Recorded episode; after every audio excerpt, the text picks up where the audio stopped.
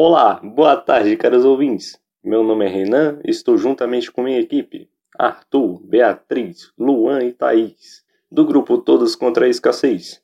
E hoje irei repassar algumas informações sobre a fome no seu estado atual.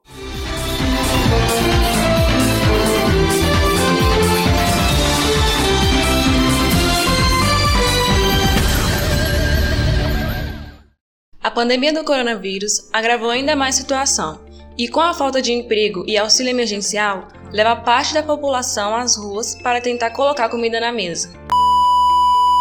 Uma pesquisa feita entre outubro e dezembro de 2020 mostrou que cerca de 116 milhões de pessoas têm algum grau de segurança alimentar, e outra pesquisa feita pela UNAS indicou que 89% da população tem medo de não ter o que comer no dia seguinte.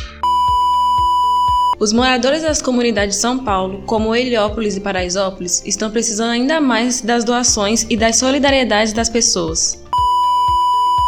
Segundo o diretor executivo do Instituto Bacarelli, Edson Venturelli, as doações estão ficando cada vez mais difíceis. As empresas já não estão tão engajadas quanto 2020.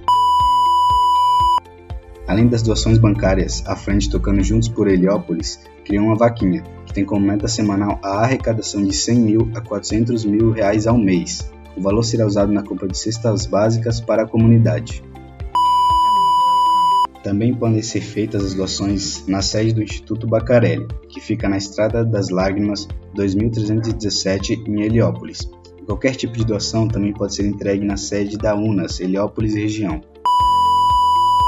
No ano de 2020, foram feitas mais de 40.800 doações de cestas básicas, além da distribuição de produtos de limpeza, segundo a UNA. Para conter o aumento da fome no Brasil, Renato Maluf aponta que é preciso a retomada imediata do auxílio emergencial, com valor suficiente para que a ajuda ao sustento das famílias seja efetiva.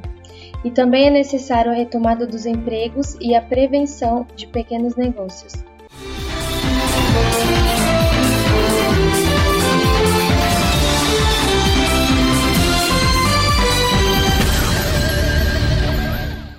Contudo, irei falar do projeto em desenvolvimento, chamado Todos contra a Escassez, cujo objetivo é participar desses interesses de doações e ajuda aos mais necessitados. Obrigado a todos por ouvirem nosso podcast. Espero que tenham gostado e aprendido algo sobre essa pauta que assola o mundo, a fome.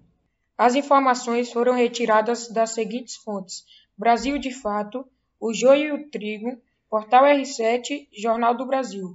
Mais uma vez agradeço a todos e tenham um belo dia.